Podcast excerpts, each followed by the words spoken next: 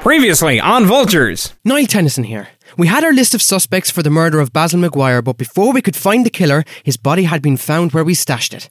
And there's still a killer in the loose somewhere in Mysteria Lodge. It's episode 7 The Mystery of the Empty Room. We pegged it down the corridor towards Basil's bedroom, ready to protest our innocence, but when we got there, we found. Uh, there's no one here, and the door is closed. All that gasping is coming from the conference room. How curious. Jim Vulture cautiously took Basil's room key out. He cautiously opened the door. We cautiously walked inside to find. Sweet Werther's original. The body is gone. Somebody's after moving it. Oh, lads, and we made him look so alive. Pure weekend at Bernie's. Never saw Janine. Then where was all that re-raw August Ruliabula coming from?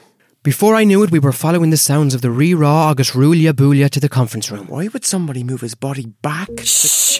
Keep your voices down. Tiptoe.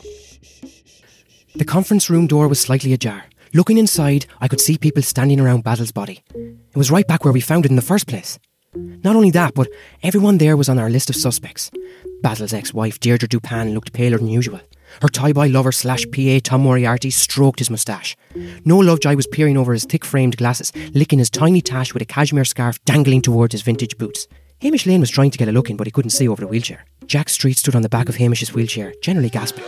And Jimmy Colejack was slowly sipping a pint of Beamish. Here.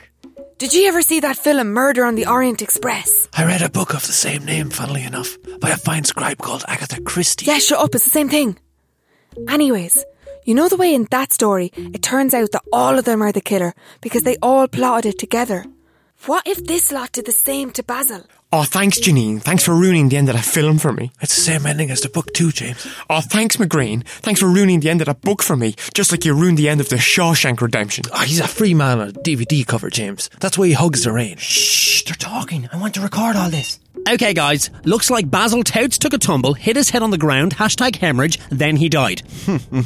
As a reformed villain myself, Noel, I think that if any scoundrel was to kill a detective, this is the last place they would do it. Yeah, and your pint is? That was my point, Jack. That was my point. Your pint is what happened is the last thing you'd expect to happen. Yes! Sure, that's a stupid pint. Someone killed him. Maybe it was a crime of passion. That's the problem with ye detective lads. Always thinking things are planned up to the hilt. Us snitches always leave room for sudden action. That's right, Street. Everyone turned to see the angry wheelchair bound Scott. We're all about heart and the guts. You lot are too up in your heads. Jimmy Kolchak was the next one to butt in.